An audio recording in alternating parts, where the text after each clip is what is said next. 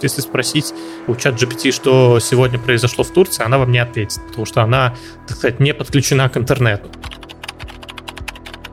Человеческий мозг, он всегда ищет самые простые пути. Ответы, да. Но с другой стороны, кризис — это время возможностей.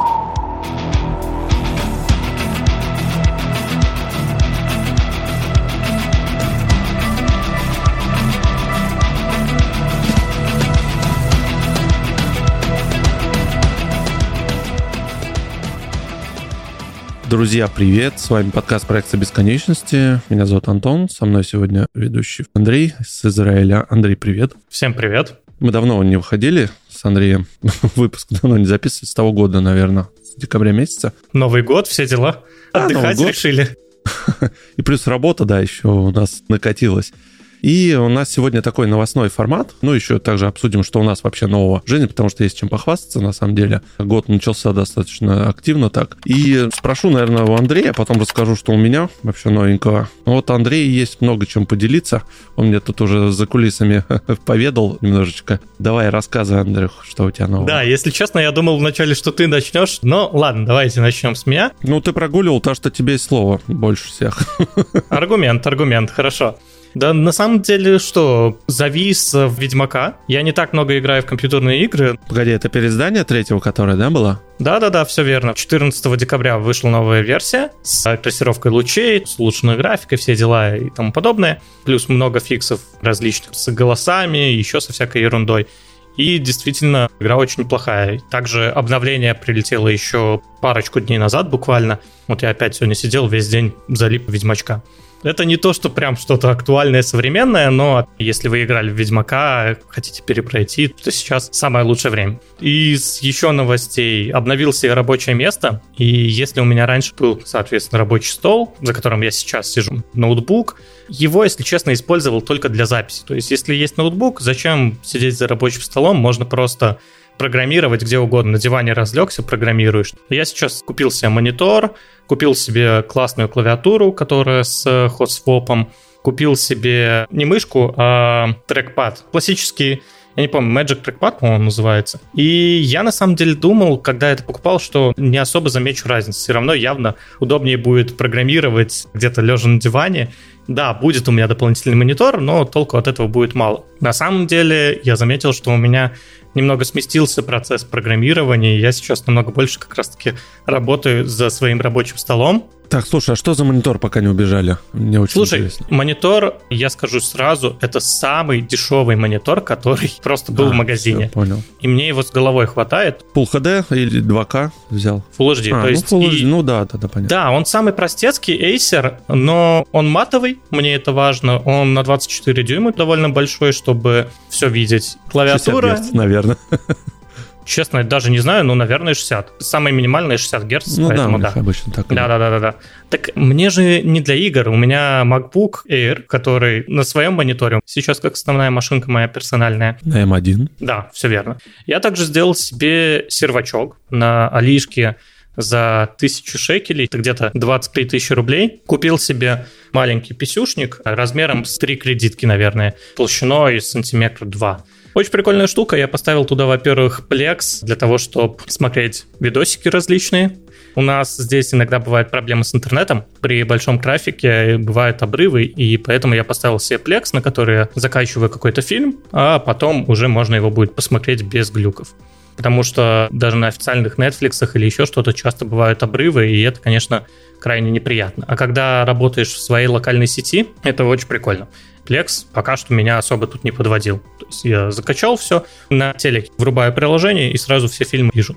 Если у вас дома есть какой-то сервачок и есть Smart TV, то можно сделать какую-то такую удобную штуку, которая будет все ваши фильмы, всю вашу библиотеку отображать сразу в удобном виде.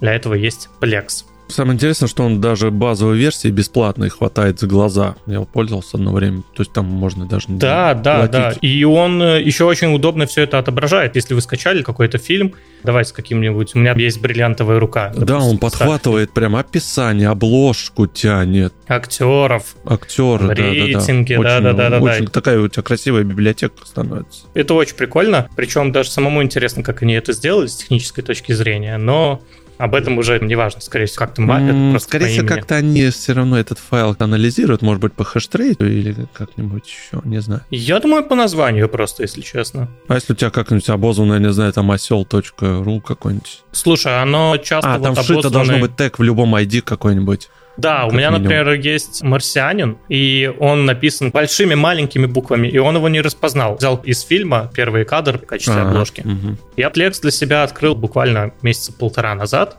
Маленький сервачок у меня работает, я доволен, и все классно. Единственное, слушай, что, слушай, а наверное... телевизор его можно запулить? По-моему, тоже, да, можно, насколько я знаю. А что ты имеешь в виду запулить? А, как сервер допустим, поставить? у тебя Mac как твой сервак, где у тебя библиотека, допустим, фильм хранится, а на телевизоре ты как раз воспроизводишь эту библиотеку свою. Да-да-да, у меня же так и есть, только не а, на Mac, а да, я купил отдельный комп на Windows и вначале думал сносить его, ставить Linux или не ставить. В итоге на винде что-то так порадовался. Хорошо, что не сносил, и сейчас на винде у меня просто все тупо работает. И не надо париться. Единственное, что, наверное, нужно было купить что-нибудь покруче. Мне важен был маленький форм-фактор, чтобы сервачок был маленький, тихий, не шумел. Наверное, надо было чуть помощнее взять. Я про это, если честно, как-то подзабыл, я перешел на Mac и вообще перестал следить за тем, что происходит в мире компьютеров, какие процессоры выходят. Про AMD я и подавно ничего не знаю. И в этом плане, конечно, я так немножко отстал от жизни. Надо, в общем, возвращаться в скрую. Ну и последнее из того, что новое, это я как-то сел недавно поиграться с новыми технологиями. Напомню нашим слушателям, я программист, специализируюсь на бэкэнде, разработкой на языке программирования Java. И вышла недавно новая библиотека Spring Boot 3. Есть такой фреймворк Playwright. Это аналог Selenium. Да, я так понимаю, что я такие слова использую не совсем... Это уже, да, пошел гиговский язык.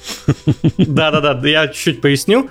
Spring Boot — это фреймворк, это, в общем, набор дополнительной функциональности к языку, назовем это так вышла новая версия этого фреймворка, новых функциональностей к языку. Я хотел поиграться с Playwright. Playwright — это когда запускается браузер, и ты можешь писать код, говоря браузеру, что делать. Симулируя нажатие мышки по этой кнопке, симулируя нажатие написания текста. И, в общем, он выполняет эмуляцию действий пользователя в браузер. мне очень хотелось как раз-таки поиграться с этим. Я начал писать бота для LinkedIn.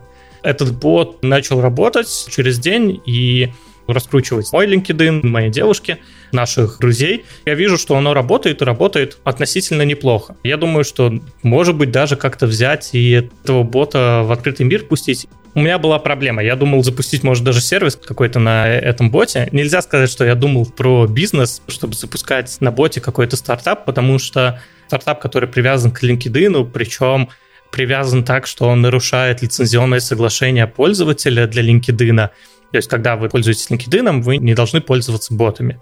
И мы, пользуясь нашим ботом, нарушаем это лицензионное соглашение. В общем, на этом бизнес делать неблагодарное, наверное, дело. Но к нам обратились несколько друзей-друзей, которые рассказали про мой проект. И нам даже заплатили денежки за то, что мы добавили этих пользователей к нам в приложение. Получилось очень прикольно. Я решил, что можно попробовать сделать все-таки приложение. Так как изначально приложение было задумано как просто поиграться, изучить какие-то новые технологии, то я его сразу писал на Java. Конечно же, десктопные приложения нельзя писать на Java. Есть специальные другие технологии, я начал изучать, какие технологии есть для кроссплатформенной разработки под все операционные системы, и, в общем, это жуть и ужас. Нормального ничего, что меня удовлетворило бы, я не нашел. Как разработать обычное приложение под компьютер, которое работало бы и на Mac, и на Винде, нормальных способов не было. У меня были требования, чтобы приложение было относительно маленьким, ну и работало на винде и на Mac, Linux, неважно. Я попробовал четыре варианта с Java, понятное дело, но с Java есть свои трудности. А это не лучший язык для разработки интерфейсов под десктопные приложения. Даже просто по причине того, что сама Java-машина поднимается какое-то время, несколько секунд она может только запускаться. А это не совсем подходит для десктопного приложения. Если ты запустил его, ты хочешь сразу отобразить результат. После этого я попробовал написать на Flutter. Это новая технология для написания кроссплатформенных приложений от Google. Вначале там можно было разрабатывать под мобильные платформы, сейчас можно и десктопные приложения. Но самая простая формочка с одной кнопкой весила 100 мегабайт что меня немножко не устроило. Мне бы не хотелось, чтобы пользователи скачивали 300, 400 или пол гигабайта. Это как-то перебор. После этого я попробовал Qt, на C++. Это стандартная тема на языке программирования C++. Qt — это, опять же, фреймворк для разработки приложений. Но проблема в том, что C++ язык такой довольно непростой. Да, приложение весило 80 килобайт, но разрабатывать на C++ я не был готов даже элементарно простую формочку. Попробовал Go. На Go у меня ничего не запустилось с Go интерфейсом. И в итоге я остановился на том, что на Java просто буду разрабатывать и попытаюсь это приложение засунуть в экзешник, который сразу можно будет запускать. У меня, в принципе, это получилось, и в ближайшее время, возможно, я сделаю бесплатную версию своего бота, который можно будет скачать и запустить. Посмотрим. В идеале, конечно, я хочу сделать, чтобы он был в облаке, но не нашел, как можно будет авторизоваться на серверах без пользователя.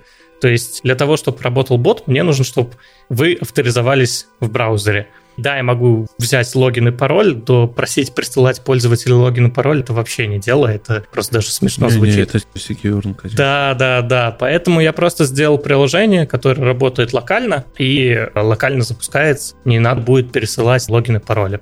Вот как-то так. Вопросы, жалобы, предложения. Да, звучит много ожидаю. Ну, интересно, что получится с этого. Я думаю, на самом деле ничего не получится, потому что, во-первых, как мы знаем, реклама двигатель прогресса. Я не готов сейчас вкидываться в рекламу, и, если честно, бот, которого я делал... А если его закинуть куда-нибудь? Может быть и можно закинуть, но его еще требуется дорабатывать, потому что изначально он решал строго мою задачу. Найти работу. Для тех, кто не знает, я сейчас безработный. Я вот не знал, если честно. Да. Видите, давно Да, кстати говоря, меня уволили недавно. То есть не ты ушел? Да, меня уволили. Как это получилось? Мне просто не нашли проект, но с этим увольнением, в принципе, получилось более-менее удачно, потому что меня уволили, по-моему, 23 января, но последний рабочий день у меня 23 февраля. То есть я месяц получаю зарплату, но не работаю. А, в договоре угу. это было написано, Выходное что... пособие. Да, я дома нахожусь. Это первое. И второе, когда меня уволили, я получаю так называемый пицуим для Израиля. Это некоторое пособие из моей пенсии. Эти деньги и так в любом случае мои. Я получу их либо на пенсии, либо сейчас. Там выходит несколько моих зарплат, и с учетом того, что, может быть, я их получу без налогов, это может быть довольно крупная сумма, потому что по налогам я тут отдаю порядка 40% каждый месяц. И если получу без налогов, то получится очень прикольная сумма, с которой можно еще полгода не работать. Поэтому пока что не сильно переживаю, но бота для себя сделал, который сейчас помогает искать мне новую работу. Он за меня делает две основные функциональности – Первое – это он оплается на позиции автоматически. То есть он каждый день заходит на LinkedIn, ищет новые позиции для меня, которые подойдут, и оплается на них автоматически. Да, это можно делать руками, но он это делает в автомате. И второе, он ищет HR по Израилю, добавляется в контакт и пишет, что я ищу работу. Многие мне пишут, многие просят мои контакты, звонят мне. Для меня это работает. Есть нюанс, что для меня это работает, для людей, которых мы подключали, это не очень хорошо работает. То есть мне регулярно предлагают новые вакансии, но я программист. А вот не программистам довольно сложно найти позиции, не особо звонят. Возможно, ссылочка на бота будет в описании, если я успею его доделать. Так что, Антон, такая микрореклама. Не знаю, захотим мы добавить, не захотим. Да не, сделаем. Если будет, добавим, или потом постфактум тоже добавим, будет возможно вернуться. Да, но он же для LinkedIn в России он не очень актуален. Слушай, я тоже так думал, но на самом деле очень много моих знакомых, коллег, по крайней мере, с крупных компаний, используют, продолжают работать VPN. Ничего особо не изменилось. Ну тогда и для бота нужно врубить VPN. Я имею в виду, что ты всегда должен сидеть с VPN. Ну это да. На самом деле изменилось. Да, ты можешь использовать LinkedIn без VPN, но когда он ушел из России, это в году 15 по-моему, было, я не помню. Да, давненько. Соответственно, что за этим Его повлекло? забанили, он не уходил. Ну да, его, забанили. Да, мы можем им пользоваться, VPN, все дела, но проблема в том, что он больше не может рекламить, нету никакого интереса развивать свой бизнес в России после этого, и поэтому все равно им пользуются, но так, условные фрики. Ну да, получается, что рынок России для тебя вообще не интересен. Это тебе надо куда-нибудь СНГ хотя бы. Слушай, я бы сказал, что рынок в России вообще сейчас никому не интересен, но это, конечно, будет лукавство. Рынок России все-таки большой. Да, это всего лишь 2% от мировой экономики, но, с другой стороны, перспективные 2%.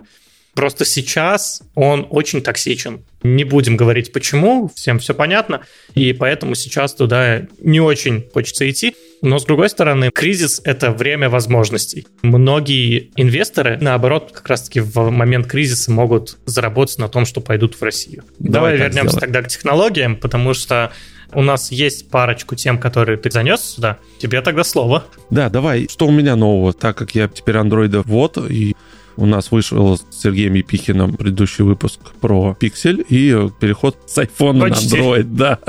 Как раз сквозь призму пользования пикселем. Говорили, очень интересный выпуск, советую всем послушать. И у меня, соответственно, стала проблема о том, что мне нужно Apple Watch тоже чем-то заменять. Учитывая, что Apple Watch не работает ни с одним андроидом, то нужно было что-то выбирать. Выбор на самом деле огромный. Здесь, пожалуйста, тебе и трекеры, и фитнес-браслеты, и умные часы. Только среди всего этого зоопарка нужно что-то выбрать именно такое более-менее похожее на умные часы, чтобы у тебя была полноценная операционная система, у тебя был магазин приложений, у тебя были все-таки какие-то спортивные функции, то есть ну, пульс, желательно кислород мерить, чтобы в какой-то степени заменял Apple Watch. У меня критерий достаточно был простой. Это мне нужно было именно Wear OS принципиально. Если посмотреть на рынок, то ты увидишь буквально три бренда, ну, в этом году побольше будет. Еще Citizen выходит на рынок, они вот как раз представили на CES свои умные часы, должны вот начать продаваться в марте, по-моему. Еще важно был момент о том, что помимо того, что это операционная система Wear OS, третье, это важно, да, я остановился на Galaxy Watch 5, Почему? Потому что Wear OS 3 и потому что Samsung что-то да умеет в софт. То есть у них достаточно большой опыт по выстраиванию, во-первых, своей экосистемы. Мы никогда об этом не говорили, но на самом деле Samsung очень активно выстраивает свою экосистему. Казалось бы, да, ты купил себе часы от Samsung, все окей, они с любым Android-телефоном дружат, у которых более-менее современная операционная система, Android 8, по-моему, и выше.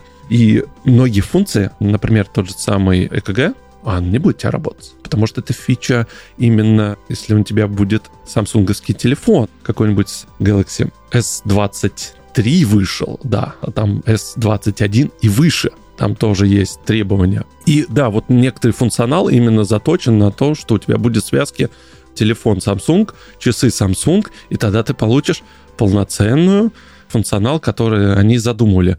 Ну, вроде хорошо, вроде нет, но с другой стороны, я просто сейчас наблюдаю, смотрю, у них обновление вышло недавно. Ага, опять пишут улучшена безопасность, какая-то диагностика, и опять S21 и выше. То есть все у них повязано на своих телефонах. На этом все и построено.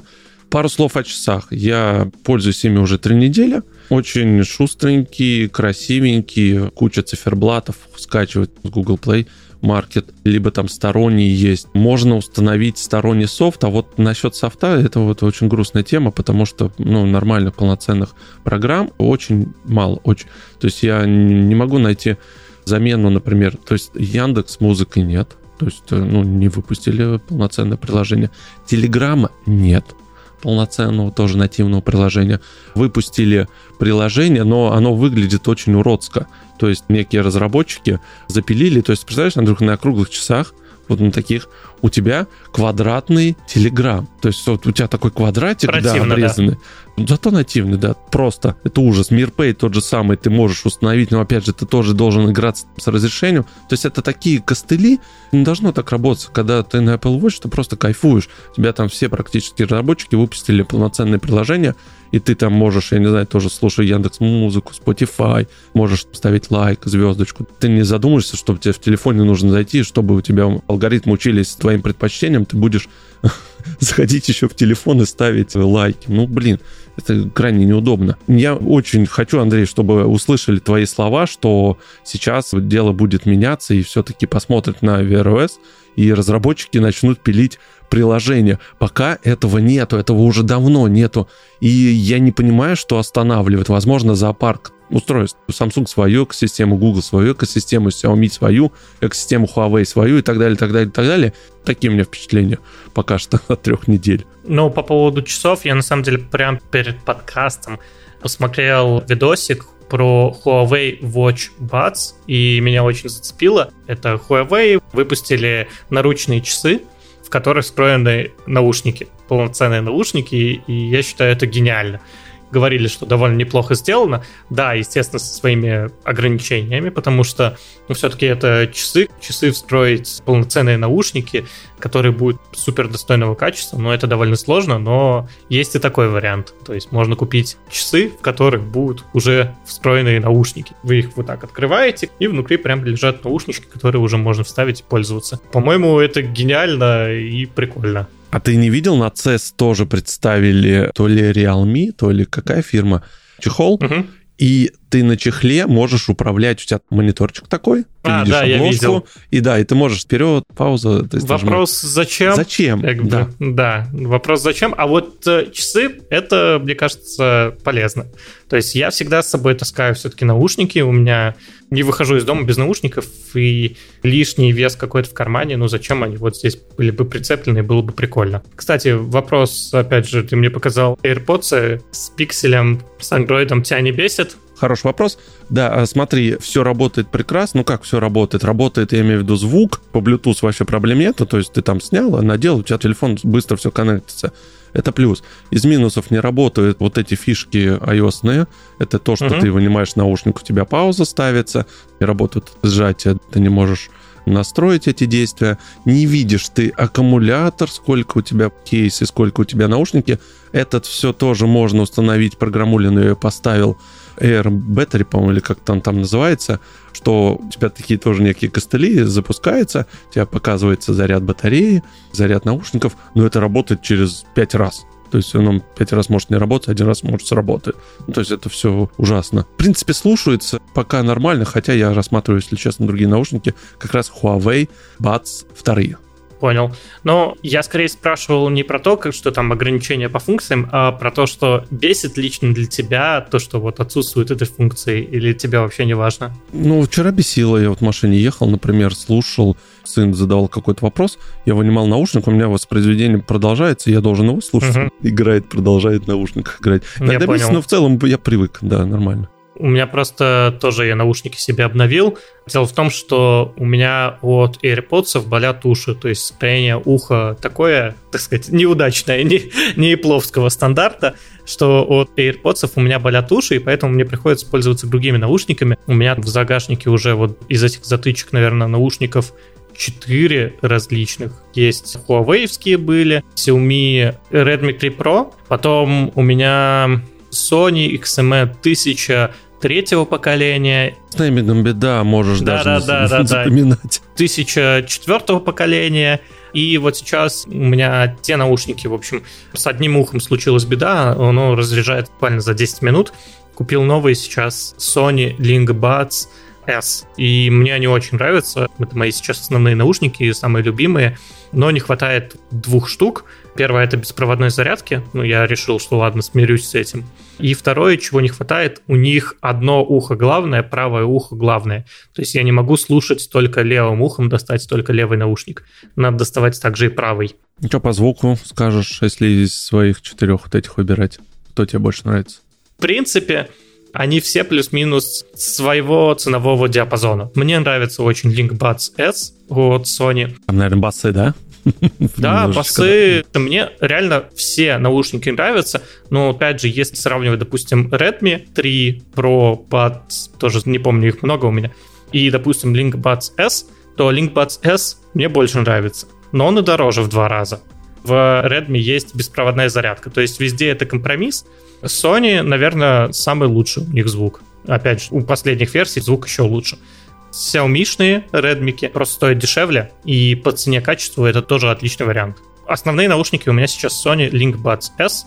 Кстати говоря, знаешь, я начал думать сейчас, что это уже третьи мои наушники Sony, и они очень быстро у меня ломаются. Я вначале покупал третье поколение тысячников, как только купил, у меня сразу с ними была проблема, они не держали дольше двух-трех часов, и со временем это становилось только хуже. Не знаю, это проблема моих наушников или общая проблема, но мне этого не хватало. Купил четвертого поколения новые, у них отпало одно ухо через год использования. Сейчас купил LinkBuds S, не знаю, как долго они протянут. Посмотрим. Ну, дай бог, что подольше.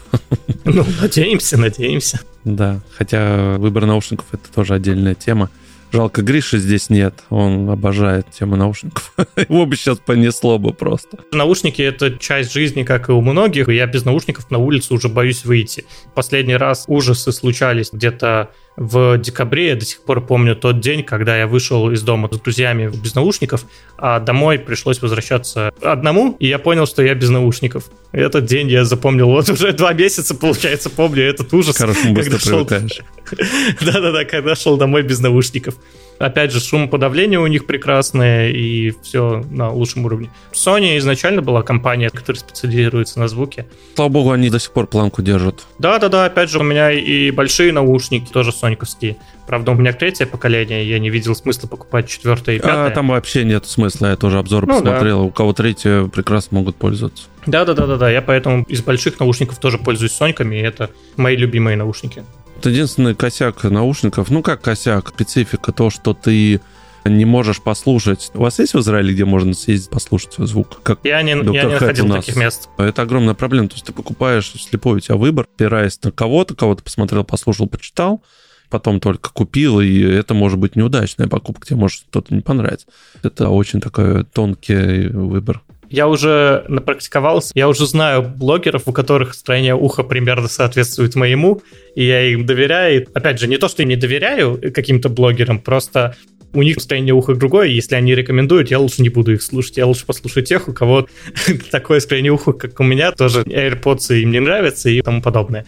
Поэтому я уже нашел таких ребят, которым я могу доверять. Ну и последняя тема, которую хотелось бы обсудить. Чат GPT это новость практически как новость. Это то, о чем я вот когда беру свой смартфон, когда листаешь ленту Telegram, либо уведомления тебе приходят с каких-то источников, которые ты подписан, и начинается чат GPT то-то-то-то, чат GPT то-то-то-то. О, сколько можно, ребята, остановитесь. Тут недавно как раз ты, может, тоже слышал, российский студент защитил диссертацию, написанную чат GPT, 80% uh-huh. уникального материала. Что сейчас с парнем стало, потому что, насколько я знаю, тот, кто узнал, у кого он защищался, они узнали, у них сейчас огромные вопросы.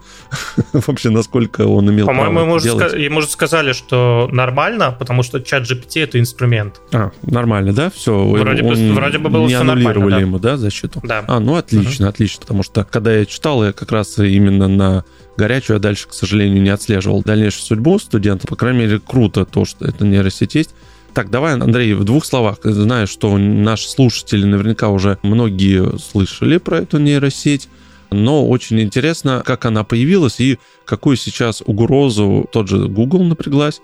Я знаю, Яндекс анонсировали, что они планируют аналогичную систему до конца года у себя внедрить. И вообще, что ты думаешь про операционку? Может быть, это новый Skynet? Сказать, что это новый Skynet, наверное, нет. На самом деле, если подумать, то чат GPT не сделал какой-то прям революции.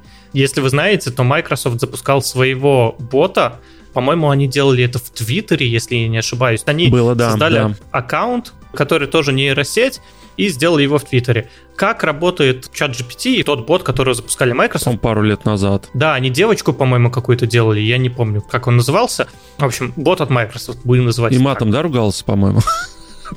Или это другой бот был? Это он и был, но сейчас а, он и был. Ага. расскажу, как он работал. Любой бот, не хочется искусственный интеллект называть, в общем, ну ладно, бот. Нейросеть, ладно, давай, ну. Нейросеть, как? да, любая угу. нейросеть для обучения использует данные. Чем больше данных, тем она лучше обучается. И опять же, нейросеть от Microsoft, как сделали? Они запустили ее в Твиттере, она отвечала всем в Твиттере и обучалась на этих данных. Через месяц ее обучали на то, что она начала любить Гитлера, ругаться матом и говорить, что надо сжечь всех евреев. Я не помню, что она там говорила. По-моему, ЛГБТ еще защищала активно, да, что такое было. Ну, защищала активно, это как раз-таки наоборот хорошо. Ну да, но все равно э, слишком был упор на это. Чат GPT пошел немного по-другому. Они взяли данные с интернета за последние до 2021 года изначально и обучали только на этих данных. То есть последние новости эта нейросеть не знает.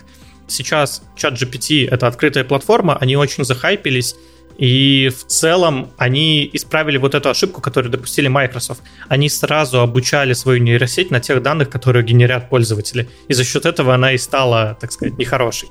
Сейчас ChatGPT, OpenAI нанимают в Африке людей, платят им, по-моему, 2 доллара в сутки. Чтобы они модерировали, да, все это? Чтобы они модерировали этот контент. Там как раз-таки возникла проблема, что ChatGPT, OpenAI слишком много платит в Африке денег по их курсу, и там вообще какая-то странная ситуация возникла. Я не сильно знаю, что там произошло, поэтому не будем сейчас в этом углубляться.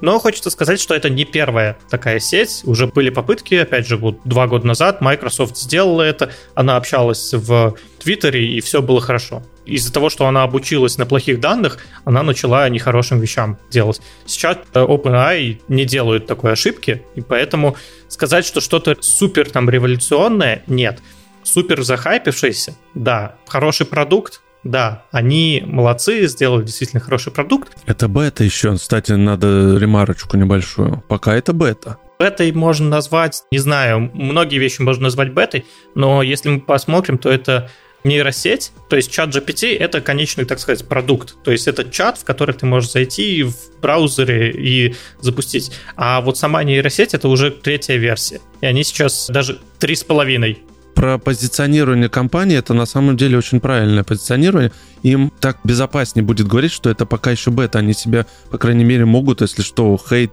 потом сказать, у нас бета. Если там что-то случилось, да, в какой-то степени, они, по крайней мере, себе вот такую планочку безопасности выстроили. Можно сказать, что это бета, но тогда другой вопрос.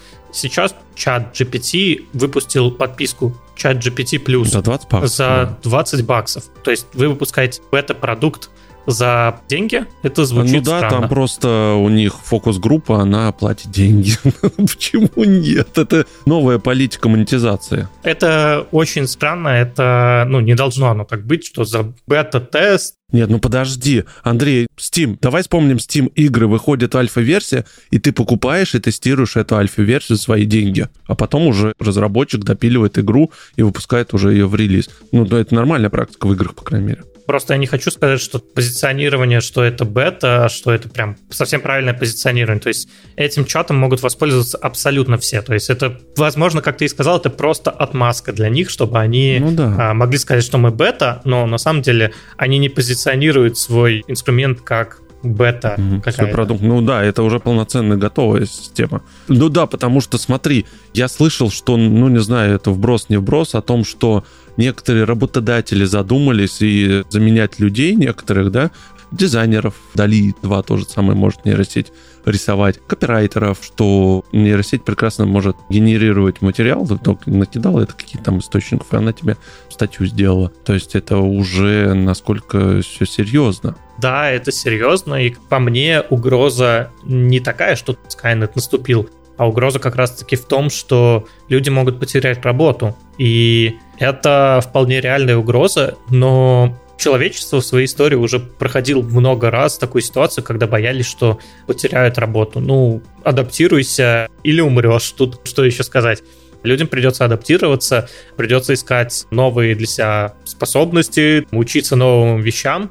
За последние 10 лет выросли школы по программированию, как на дрожжах. Из каждого тюка школа по программированию. Ну, потому что действительно горячая тема, что сейчас это востребовано, надо учиться да, окей, вот я так понимаю, что мы к этому идем, что да, какие-то профессии, они заменятся чат GPT, но они не то, что полностью заменятся, они станут выполняться проще. То есть какие-то вот статьи копирайтера, вместо того, чтобы содержать штат из трех копирайтеров, окей, ты можешь держать одного копирайтера, который будет использовать чат GPT. Да он может просто потом модерировать то, что он там сделал, и все, какие-то свои правки вносить. Модерировать в любом случае потребуется, то есть полностью на откуп отдать все на чат GPT mm, или другой нейронной пока, сети. Да. да, это не совсем хорошая штука. То есть хорошо сделать так, чтобы он помогал в бизнесе, как и в любом другом деле, важна еще такая штука, как ответственность и юридическая часть. Я, например, слышал такую историю, что какая-то компания внедрила чат GPT на возврат денег. Купили товар, решают вернуть деньги за плохой товар, и вот какая-то компания была, которая раньше это люди решали, возвращать деньги или нет, а сейчас внедрили типа чат GPT туда окей, внедрить-то может быть и хорошо, но все равно должен быть какой-то ответственный человек, который действительно проверит, что все действительно это, и поставит галочку «да, вернуть деньги». То есть вот этот клик и взятие ответственности на то, что если это мошенник, то это ты сам дал опруф на вернуть деньги мошеннику, вот эта ответственность, она должна быть за человеком. И отдать это на откуп боту, ну, пока что это рано. И я на самом деле думаю, что у нас еще есть, как у человечества, какое-то время на то, Это чтобы этого не происходило. риски, может быть, для компании чреват, конечно. Конечно, конечно. Один раз взломать этого бота, понять, по какой схеме он отдает деньги, и все. Хорошо, тогда спрошу по поводу, почему так сейчас засуетились мастодонты типа Apple, Google и Microsoft. Microsoft чуть ли уже в Bing, насколько я знаю, внедряют чат GPT, что у них даже на заглавной появилось, где-то в бете тоже, что ты можешь Bing вбивать, и у тебя будет уже чат GPT выдавать ответы готовые. В чем они увидели угрозу, как ты думаешь? Так тут как раз-таки все крайне просто. Для чего использует Google? Для того, чтобы найти ответ на какой-то вопрос. В 50% случаев ищет ответы на какие-то конкретные вопросы. И после этого, как мы вбили это в Google, мы идем по ссылкам, ищем реальный ответ на этот вопрос. Да, иногда Google дает нам ответ сразу в первых строчках, условно, то 51-й президент Штатов, и он тебе даст ответ. Точно так же может и работать, отвечать чат GPT. То есть ты можешь не идти в Google, не ходить по ссылкам каким-то, читать сложные статьи, потому что тебе нужен простой ответ на поставленный вопрос.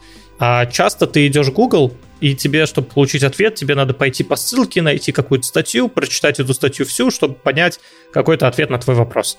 Но это не то, чего ищет пользователь. Пользователь ищет ответ на вопрос, а чат GPT во многом лучше работает, чем Google, то есть занимает меньше времени, и это просто удобнее и приятнее читать, нежели читать какую-то статью, в которой встретилось слово из твоего запроса. Не факт, что там даже будет ответ на это. А чат GPT в 80% случаев ответит тебе правильно, и все будет здорово. Поэтому Google засуетились. Google поисковик, он же еще аффилирован в какой-то степени, да, он же показывает на первых страницах сайты, которых именно больше занесли, можно сказать, Гуглу, да, чтобы они были релевантны Реклама. больше. Да, да, да, рекламные какие-то. Да. Чат GPT тебе, он все это полностью игнорирует, он именно тебе дает на конкретный вопрос конкретный ответ. Ну, это до поры до времени. Опять же, чат GPT — это продукт компании OpenAI. Компания, да, она считается якобы некоммерческой. Это пока. Они изначально, Маск создавал эту компанию как типа такую некоммерческую защиту от типа Skynet, надо исследовать нейросети. Маск видит угрозу от нейросетей во многом и создал эту компанию. Но она некоммерческая, но, тем не менее, мы видим, что подписка уже есть. Как-то все-таки в нашем мире, хоть даже не коммерческие вещи, они должны как-то существовать. Поэтому реклама может тоже появиться в скором времени, как знать. Окей, про Google понятно, да, это поисковик, это их основной источник дохода, можно сказать, сейчас, да. Microsoft, Bing вряд ли им приносит, может быть, какой-то пару процентов, наверное, их дохода от рекламных поисков. Ну, вот Apple тот же самый, им-то что? Ну, смотри, во-первых, чат GPT уже внедрили в Teams, и он уже делает какие-то очень прикольные вещи, которые очень удобно Teams становится пользоваться. Teams, понятное дело, что это конкурент Zoom, а не Apple. И Microsoft грозится, что внедрит в, непосредственно в операционную систему чат GPT. И это будет тоже пушка. То есть операционная система начнет понимать тебя. Пакет офисный еще они хотят. Да, очень. эта операционная система начнет понимать тебя. Нельзя сказать, что думать как ты, но она начнет тебя понимать на другом уровне. Не просто то, что предложит тебе, ты открываешь этот документ чаще всего, поэтому давай я тебе предложу в меню пуска именно этот документ. Ты сейчас хочешь открыть. А она начнет как-то анализировать более глубже то, что ты хочешь, и может переманить пользователей macOS к себе. На самом деле я сейчас пользуюсь активно Windows и macOS, и могу сказать, что Windows 11 во многих вещах очень приятная операционная система. То есть да. даже после macOS м, приятно переходить на нее. И сейчас, ну не то, что полностью пересесть с Mac на Windows, я уже обдумываю о том, чтобы купить себе там второй ноутбук, который будет на Windows, где я смогу Тебе как разработчику делать. это точно нужно. Слушай, ну вот я вначале жаловался на то, что у меня не работало, вот я писал десктопное приложение, и очень проблемно как-то было запустить его, и очень проблемно было сейчас сделать эксешник для macOS, для винды. На Mac этого сделать пока еще не смог. Тыкаюсь, тыкаюсь, пока у меня это не получилось пересел на винду, на винде у меня все получилось с первого раза. И я сейчас сижу и уже такой проектик начинал на маке, сейчас продолжаю на винде его писать и такой, типа, блин, да нормально, может на винде посидеть. И Mac хорошая операционная система, но раньше он прям очень сильно выделялся по сравнению с Windows. То есть Windows это было какое-то старое такое B с десятками, которые вроде бы приятны, но все-таки недоработанное. С восьмеркой, которая с плитками. Да, молодцы, нравится, что вы экспериментируете, реально молодцы. Опять же, тогда была еще идея в Windows Phone, те же самые плитки внедряли, но не взлетела. К сожалению, не взлетела и оказалось не так приятно, как хотелось бы. Я тебя хотел возразить Печально. насчет э, вот чат GPT, да, ты сказал, что они потихонечку планируют внедрять в, в операционную систему Windows свою, и у меня тут же вопрос тебе. Винда, то есть тот же Microsoft собирает о тебе столько пользовательских данных, ну миллион просто. Если посмотреть, куда вообще какие запросы операционная система собирает о тебе, много значит. Что Microsoft мешает на основе вот этих как раз собранных данных запилить свою нейросеть, которая тебе как раз сказал, будет помогать на твоих поведенческих данных что-то тебе подсказывать. Смотри, проблема нейросетей в том, что мы не понимаем вообще, как работает интеллект. У нас нету четкого понимания, что такое интеллект. И говорить про искусственный интеллект, пока мы не знаем, что такое интеллект, ну, как-то смешно. То есть сейчас у нас какое-то некоторое подобие есть понимание, что такое интеллект и как он должен работать. У людей вообще, как они мыслят, как это появляется все. Есть некоторое подобие. Нейросети — это попытка это подобие как бы воспроизвести. Сейчас мы наткнулись в такую проблему, что мы можем хорошо воспроизвести какую-то определенную часть, то есть когда нейросеть хорошо выполняет только одну функцию, а остальные функции выполняют очень плохо. Мы не можем пока сделать, так сказать, универсальный искусственный интеллект, который будет делать все хорошо. И чат GPT — это очень удачный пример, как работать с текстом. То есть OpenAI проделали огромную работу, они собрали, по-моему, 175 миллиардов документов, что-то такое там было, или миллионов документов. 2021 года только, как ты сказал. Да, да, до 2021. Сейчас уже версия обновляется, но пока что последних данных у нее нет. То есть, если спросить у чат GPT, что сегодня произошло в Турции, она вам не ответит, потому что она, так сказать, не подключена к интернету она работает в офлайне только с теми это, данными, кстати, которые у нее есть. Да, это, это важно, но это можно исправить. Понятное дело, это не так легко исправить. Это тяжелая работа, чтобы это исправить, но это можно. Это возможно сделать. Microsoft просто взяли, увидели хорошо написанную нейронку, которую можно внедрить. То есть она хорошо работает с текстом, хорошо его понимает, хорошо может его генерировать. Так давайте ее и внедрим. Те данные, которые есть у Microsoft, они не совсем подойдут для того, чтобы создать такую нейронку. То есть, да, я думаю, не супер большая проблема для Microsoft создать что-то подобное. Понятное дело, это потребует много инвестиций, но опять же, Microsoft может это сделать, и два года назад сделали. Мы уже про это говорили. Но зачем создавать, если можно купить? То есть, пока ты это сделаешь, это пройдет еще год, и за это время уже конкуренты внедрят этот чат GPT к себе, и ты потеряешь актуальность в этой гонке с конкурентами. Поэтому они просто взяли, инвестировали и инвестировали, начинают внедрять. Да. да, да, да, да. Мне почему-то сразу вспоминается, вот мы сейчас говорим, и все равно это вот какой-то некий хайп, да, который сейчас начался, и мне сразу вспоминается вот тот же самый Clubhouse, если ты вспомнишь, да, когда тоже все увидели успех тоже каких-то двух разрабов с Америки, да, которые запилили Clubhouse, и весь мир внезапно начал им пользоваться. Потом Твиттер, Фейсбук, Телеграм срочно стали делать свои аудиочаты, а потом это все потихонечку и все. Все мы сделали, себя внедрили, и больше это никому не нужно. И Клабхаусом продолжает, честно скажем, мало кто пользуется, там остались в Америке в основном. Но потихонечку благополучно забыли. Да, я согласен, что нейросеть — это не Клабхаус, это не какой-то один формат каких-то аудиозвонков. Здесь ну, гораздо больше возможности применения у тех или иных компаний, да? То есть, как ты правильно сказал, сейчас тексты, это будет актуально Если брать Apple, то же самое, у них уже нейросети, они сейчас, в принципе, ну, достаточно активно используются в айфонах, потому что они, считай, каждый год говорят, вот, у нас телефон научился еще то-то, то-то, то-то, то-то, то-то, то-то, нейросети учатся, они тебе подсказывают, что ты привык читать новости, они тебе подсовывают. Но ты правильно сказал очень важную вещь, что пока это все напоминает на некоторых каких-то уже сценариях, которых все равно Apple та же самая запланировала, что тот же самый скрипт написан, что нейросеть обучается в каких-то конкретных местах, что он, допустим, отслеживает как ты ездишь, да, по GPS, например, по картам она отслеживает, и она может тебе по пути предложить заехать попить кофе где-нибудь, к примеру, один сценарий использования, да. Второй сценарий можно использования, ну, например, что ты привык потреблять какую-то программу, ну, новость читать, он тебе может с утра проснуться, доброе утро, Антон Андрей, давай-ка почитаем новости в твоем любимом телеграме. И, ну, я фантазирую, что на канале то-то, то-то, какой-то канал где-то чаще всего читаешь. То есть, ну, все в этом духе получается. Но это пока, как ты правильно сказал, не всеобщая штука, что она полностью анализирует твою жизнь, и она может не то что подстраиваться, она может тебе подсказывать. Мне бы просто это хотелось, чтобы она подсказывала тебе такой неожиданный момент, что я даже, может быть, этого еще не знаю и не осознаю, но мне нейросеть подскажет. Впереди выходные, допустим, она знает, что ты ходишь постоянно какой-нибудь красно-белый и покупаешь там пиво, каждый раз она да, может тебе посоветовать, зайди, сходи, купи пивка и посмотри свой любимый сериал. Сама заказать пивко. Да, а здесь она, допустим, тебе сказала, слушай, сейчас идет великолепный спектакль где-нибудь, а давай-ка мы с тобой закажем билеты сейчас. Прекрасно, в субботу тебе удобно, ты можешь сходить.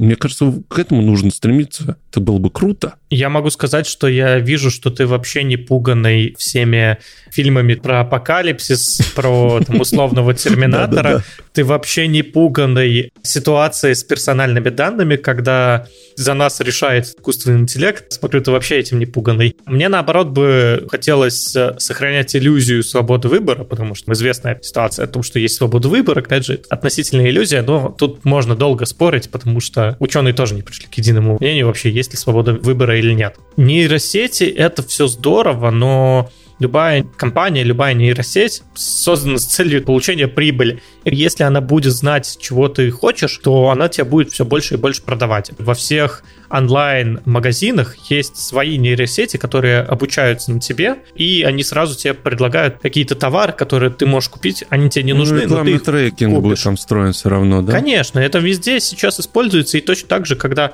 это будет встроено уже на уровне операционной системы, то это, по мне, это страшно. Кстати, когда компания да. Google будет иметь всю информацию про тебя, а Microsoft э, про операционную систему, то есть она будет собирать все данные тебе, а прикинь, случится ситуация, что эти данные утекут. А такое вполне может быть. Ну, сейчас это сплошь и рядом посмотреть. Да. Сейчас это сплошь и рядом, и такое ощущение, как будто это стало уже нормой.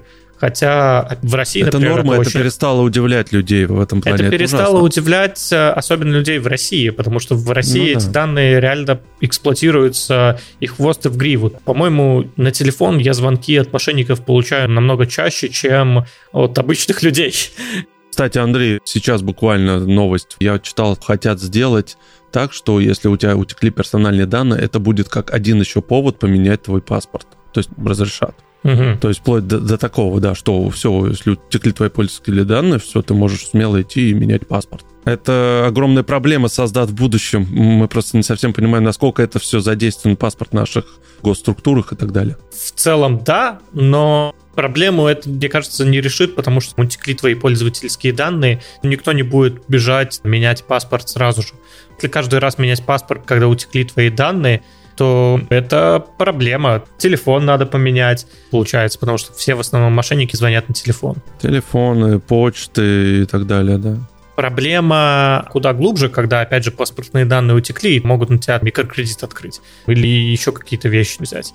Вот это основная проблема. Кстати, скоро нельзя будет на госуслугах, скоро появится тумблер, запретишь получать без твоего согласия. Почему я должен тумблер этот включать? У тебя должна быть иллюзия выбора. Нет, просто почему по умолчанию есть такая возможность? Нет, почему это вообще было возможно до сегодняшнего дня? Почему это нельзя сделать было раньше, да? Не, почему по умолчанию я должен этот тумблер выключить? Нет, вот по умолчанию будет включена защита, что ты не можешь оформить, никто не сможет. В этом смысле. Он по умолчанию у всех будет включен, а если ты, наоборот, хочешь, то да, пожалуйста, вот, включай. Все, окей, окей. Тогда все верно, тогда все правильно. Потому что иначе это вообще ну, да, это сделано. бред, это с ног на голову.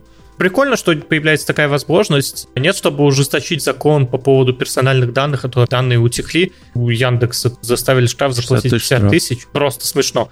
В Европе данные тоже утекают, естественно. Но там, если утекли данные, бизнес закрывается, потому что выплатить этот штраф это просто для многих бизнесов что-то нереальное. Поэтому там и к персональным данным относятся более серьезно. Давай немножко пофантазируем будущее вот этих нейросетей. Как ты думаешь, это все-таки пределы ее возможностей, или, в принципе, это будет дальше внедряться? В каких отраслях? Конечно же, это не предел. Это предел на текущий момент. Пока что это лучшее, видимо, из того, что есть на рынке. Лучше пока не придумали. Но в будущем явно появится улучшение. Мы уже говорили о том, что для чат GPT версии 3 3,5 использовались 175 миллионов миллиардов документов. В четвертой версии будет, по-моему, они анонсировали 80 триллионов. Офигеть. А в пятой версии они подключат ее к интернету. Ну, вот может быть, может быть. И все. У нас онлайн-друг, который знает нас намного лучше, чем мы сами. Да. Конечно, технологии развиваются.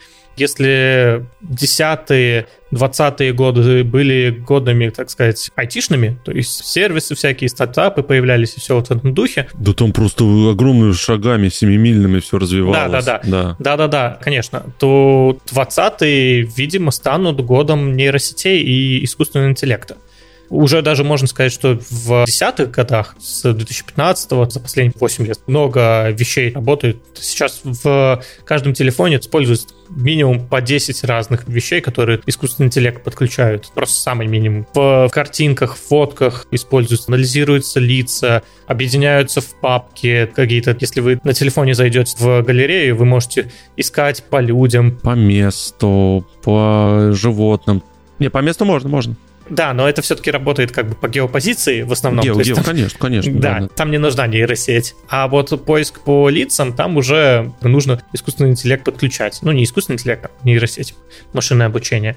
Конечно, это все будет прогрессировать, и сейчас изучают, куда вкладываться инвесторам, и Китай сейчас акцентирует внимание на искусственном интеллекте. То есть, как ему бороться со Штатами, они больше вкладываются в искусственный интеллект. Ну, слушай, отличная вещь. Кстати, куда можно было это внедрить? Мне кажется, это техническая поддержка та же самая. Это голосовые помощники. Конечно. Человек звонит, и ему не нужен будет человек. Нейросеть ему поможет ответить на любой его вопрос. Ну, это, это уже, кстати, повсеместно в тех же банковских приложениях, там уже и роботы, они уже во все отвечают. Ну, угу. я так подумал. И это на самом деле люди бы ушли, придется уволить тогда. Уволить не всех, уволить только часть. Не, а дело разбора полетов, понятное дело, что останется. Что у нас получается? Есть, допустим, какой-то сервис технической поддержки. Там работает сейчас 100 человек. Я, опять же, пример гипотетически привожу. 100 человек работает, окей, 80% запросов можно перевесить на нейросеть. Это здорово, это хорошо, их перевесят, останется только 20 человек но появятся новые места, которые нужно 10 человек, которые будут эту нейросеть настраивать, внедрять и использовать. Да, есть проблема, что количество как будто новых рабочих мест меньше, чем то, что увольняют. Но и плюс эти рабочие места более высококвалифицированные. Эту проблему сейчас пытаются решать на уровне правительства. Есть разные программы, что будут платить деньги просто так тебе давать деньги за то, что ты просто существуешь. В Штатах экспериментируют с этим. В, по-моему, Швеция, по-моему. Швеции, да, предлагали сделать эту систему, но Швеции отказались и решили не экспериментировать. Ну, в Штатах сейчас, в Калифорнии, я знаю, это тестируется. И показывает хорошие результаты. И, скорее всего, мы придем к этому, что будет платиться какой-то минимальный базовый доход всем, ты будешь работать, но если у тебя нету работы, ты просто не будешь настолько на стрессе, как сейчас, потому что сейчас, если нету работы, ну, кто-то не может представить себе жизнь дальше, потому что нечем заняться, нечего делать, и денег нету, а кушать хочется всем. Поэтому внедряются такие программы. Как это пойдет? Скорее всего, машинное обучение будет потихоньку отнимать работу, будут появляться новые профессии, но, опять же, они требуют высокой квалификации, поэтому будут много денег за это платить эволюция. Я не знаю пока, куда это повернет, но надеемся, что все будут сыты, здоровы и все будет хорошо. Ну да, как я и сказал, самое главное, чтобы это не остановилось как на уровне хайпа. Сейчас потрендят, да забудут благополучно, а нейросеть так останется в, в тех пределах, что она научилась делать. Ну, как ты сказал, что он четвертую итерацию получит и третью, да, станет анализировать больше объем массив данных. Мы увидим, за этим очень интересно наблюдать, и понятно почему. Погоди, а если ты говоришь по поводу хайпа, то нет, это не остановится, потому что если мы говорим про Clubhouse, то это стартап, это проект. А если мы говорим про чат GPT, это технология. В этом плане это разные вещи. Это во-первых. Во-вторых, технология, ее уже не уберешь. В теории можно стереть исходный код ее, но уже все видели, что такое можно сделать, что это действительно круто и может принести большие плюшки, поэтому это будут развивать другие компании в любом не, случае. Не, не, я имел в виду к тому, что сейчас все крупные компании этим заинтересовались, они начали думать о том, куда это все применить у себя в сфере.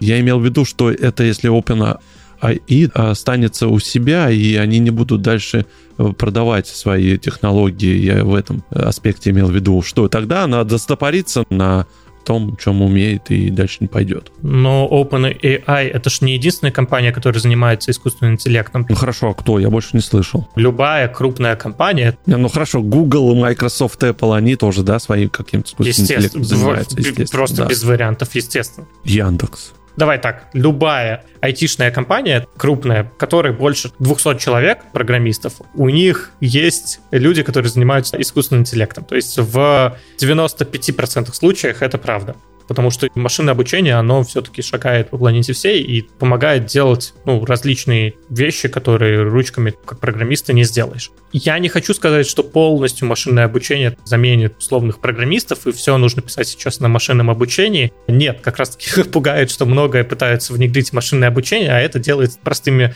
алгоритмами классическими. И это как раз-таки, мне кажется, не самое правильное анализ больших данных, вот это все, это везде очень популярно и везде очень активно используется. Ну, те же самые дата-аналитики, они в основном тоже этим и занимаются. Они анализируют данные и делают какие-то выводы. Ну и будем честны, что на самом деле там еще очень много работы. Ты правильно сказал, что они сейчас наняли очень много людей, которые модерируют как раз эти запросы. И проблема там в том, чтобы выдавать тебе правильные ответы, да, то есть фактология это тоже, факт-чекинг это огромная работа, которую им придется еще сделать. Ну да, да, да, да, да, да. Пока что люди не вычеркиваются из жизни, но, как мы и говорили, если это технология, то ну, технологию уже нельзя откатить. Знаем истории, как технологию откатывали. Ракетостроение, например. В 60-е годы оно развивалось бурными темпами. 70-е, 80-е, 90-е, да и 2000-е тоже застой был но именно потому, что в этом не было бизнес-составляющей. То есть, да, ракетами, пока правительство это спонсировало, это было классно, все про это говорили, а как только это стало невыгодно правительству, то это заглохло. Вот, опять же, технологию, да, откатили. Ну, потому что в этом не было как бизнеса. Сейчас бизнес появился, ракетостроение сейчас процветает вовсю. Тут с чат GPT, с этой технологией, бизнес, даже не надо его придумывать, просто сама технология это и есть бизнес. То есть мы с тобой сейчас можем посидеть и как диванные эксперты придумывать тысячу бизнесов, куда можно внедрить чат GPT. Кто-то потом это сделает.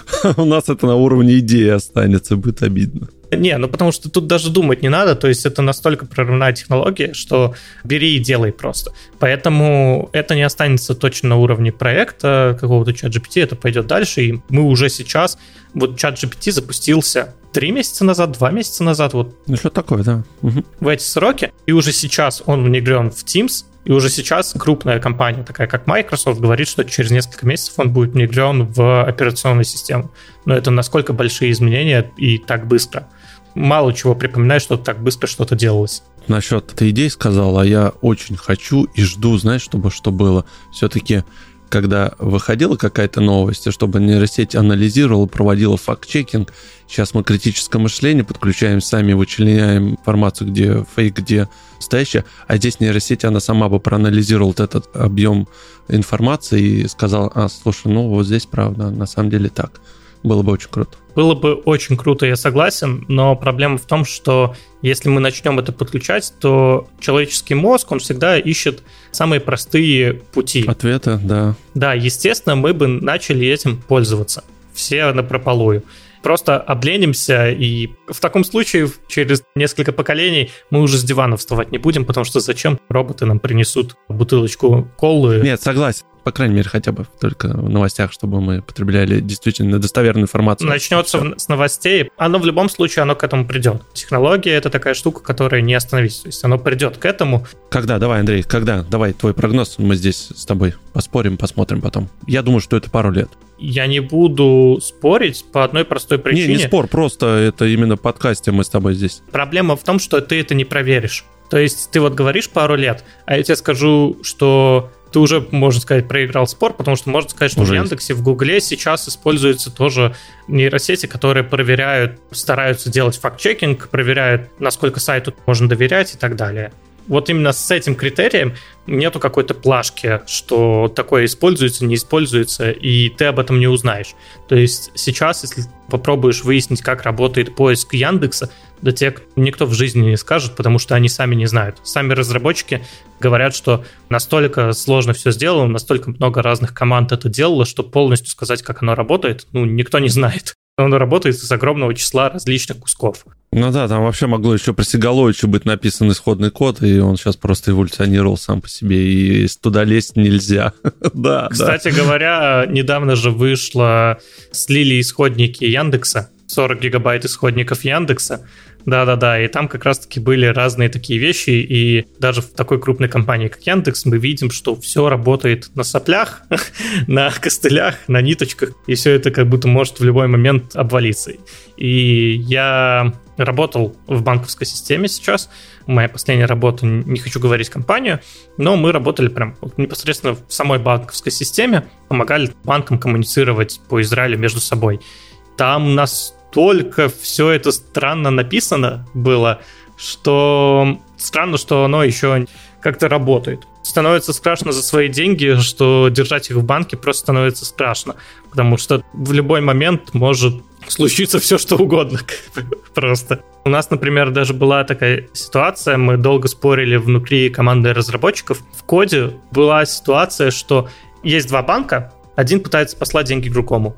Если он послал больше, чем нужно, то мы эту транзакцию одобряем, а деньги, которые он послал, они улетают просто в никуда. То есть мы за это не несем ответственности, типа это проблема банка. Я такой, ну классно. Нам вот эта функциональность, причем приходилось еще дополнительно написать, то есть у нас код усложнился из-за этого, нам сложнее стало. Чтобы снять с себя ответственность, мы, это было в документах прописано, что типа деньги могут улететь, мы в этом ни при чем, это банк виноват. Ну, окей. Это должно быть. Такое усложнение, которое делает только хуже, оно должно быть. Бизнес есть бизнес. Друзья, спасибо большое, что нас послушали. Мы с Андреем давно не слышались, не виделись. Вот сейчас те, кто нас дослушал до конца и хочет, например, смотреть видеоверсии, они будут доступны для наших платных подписчиков на Boosty. Буквально за чашечку кофе 100-200 рублей можно будет подписаться, смотреть видеоверсии, и там будет публиковаться также у нас дополнительный контент, который не входит в основной подкаст. Также подписывайтесь на наши соцсети, телеграм-канал проекта бесконечности. У Андрея, напоминаю, и я там тоже, как второй ведущий, подкаст 10%. Тоже ссылки будут все в описании. Мы там обсуждаем мировой капитализм, все, что вообще происходит в мире финансов, какие козни строят вот эти проклятые капиталисты, заставляют нас, можно сказать... Жидомасоны. Да, да, жидомасоны. В общем, тоже очень интереснейший подкаст. Три ведущих великолепных, Антон, Андрей и Евгений. Женя есть, и Костя Женя есть. у нас есть, ну да, ну у нас сейчас Костя чаще. И у всех, самое интересное, кардинально разные точки зрения. Мы спорим, иногда в чем-то согласны, но выпуски всегда получаются такие достаточно эмоциональные. Очень интересно послушать их в итоге. Спасибо большое, что нас послушали. Также, если вы не хотите на Boosty нам на чашечку кофе заносить, можно нам просто поставить оценки в Apple Podcast. Можно в Яндексе лайки поставить, это тоже подписка и слушать нас там. Все, спасибо, друзья. С вами был Антон на той стороне земного шара и в Израиле, где сегодня землетрясение тоже было. Андрей временно безработный, но мы очень надеемся, что он скоро найдет работу. Надеюсь, бот мне скоро найдет работу. Ну, в любом случае, пожелаем, давайте успехов. Ну все, всем пока, до встречи. До скорой встречи, пока-пока.